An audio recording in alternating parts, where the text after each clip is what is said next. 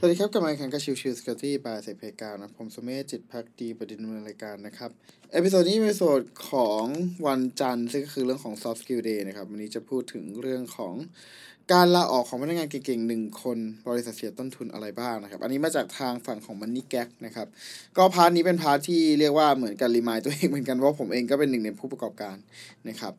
เราก็พยายามแหละพยายามซัพพอร์ตน้องๆให้ได้มากที่สุดเท่าที่จะได้แต่เช่นเดียวกันในบางครั้งเราก็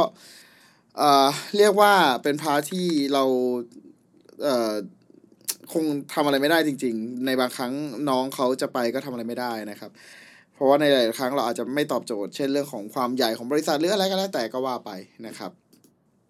โอเค ทีนี้มาพูดคุยในเรื่องของประเด็นนี้กันว่า แล้วจริงๆ แล้วต้นทุนที่เสียไปของตัวบริษัทใหญ่อ่าบริษัทถ้าคนเก่งหายไปคืออะไรนะครับ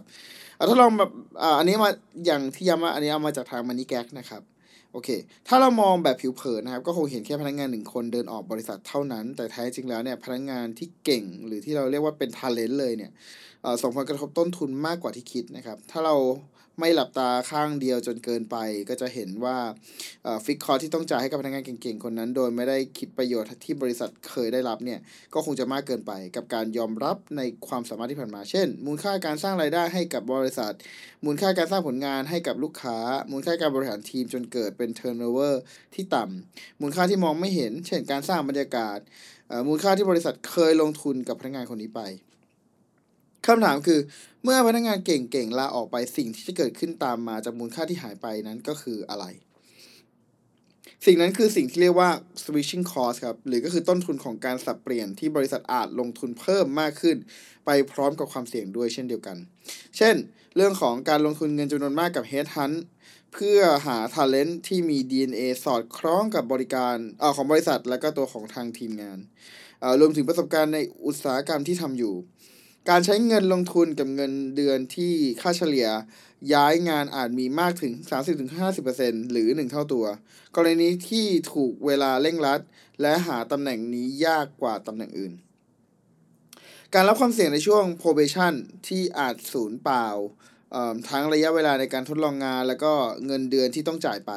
เสถียรภาพในการสร้างมูลค่าและก็รายได้ให้กับบริษัทที่ไม่แน่นอน กรณีที่บางบริษัทพึ่งพาทาเลนต์เป็นส่วนใหญ่นะครับดังนั้นเนี่ยทั้งหมดปัญหาที่เห็นครับหลายๆข้อเราจะเห็นชัดเจนมากว่ามันส่งผลกระทบกลับมาทั้งเรื่องของการบริหารและเรื่องของการที่รับงานเพิ่ม หรือแม้กระทั่งคุณภาพของ service เองก็ตาม นะครับ ทั้งหมดนี้เป็นตัวอย่างของต้นทุนที่เกิดขึ้นจริง ๆ ในการทำงาน ซึ่งการที่พนักงานเก่งๆ สักคนหนึ่งออกไปเนี่ยคงมีต้นทุนบางอย่างที่เขาอยากได้ หรือไม่ก็สูญเสียจากบริษัทไป เพราะความพึงพอใจของพนักงานเดี๋ยวนี้ไม่ได้วัดที่ตัวเลขเชิงรายได้ และกำไรเพียงมุมเดียวเท่านั้น แต่ยังมีเรื่องต้นทุนแฝงของคนทำงานเก่ง อย่างสุขภาพ ความสุขและความสมบูรณ์ของชีวิตร่วมเอ่อรวมอยู่ด้วยนะครับ สรุปได้ว่าคนที่เก่งหนึ่งคนออกไปเนี่ยเเกิดผลกระทบหลายด้านมากกว่าที่คิดนะครับ และสิ่งที่ยากกว่ามากก็คือการที่จะหาพนักงานมาใหม่ทดแทนตามหลักของ switching cost ที่กว่าจะทดแทนได้ก็หรือใกล้เคียงกันนะครับ ก็ต้องใช้ต้นทุนทั้งเงินและก็เวลาอยู่พอสมควรเลยทีเดียว นะครับ ดังนั้น part นี้ก็เป็น part ที่เรียกว่าเป็น remind ตัวเองเหมือนกันว่าเออการที่เราพยายามทำให้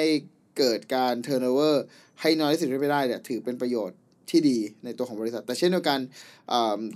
ในเรื่องของคุณภาพของคนเองก็เป็นถือเป็น part สำคัญนะครับ ที่เราก็ไม่สามารถมองข้ามได้ การวัดผลใดๆก็แล้วแต่ก็ยังคงที่เป็นสำคัญ แต่อีกสิ่งหนึ่งที่จำเป็นและผมก็มองว่าเป็น part ที่เราไม่ควรมองข้ามในมุมของผู้บริหารก็คือความสุขของพนักงาน ของเรานั่นเองนะครับโอเค ก็ประมาณนี้ครับสำหรับ episode นี้ ขอบคุณทุกๆท่านที่เข้ามาติดตามพบกันใหม่สำหรับวันนี้ลากันไปก่อน สวัสดีครับ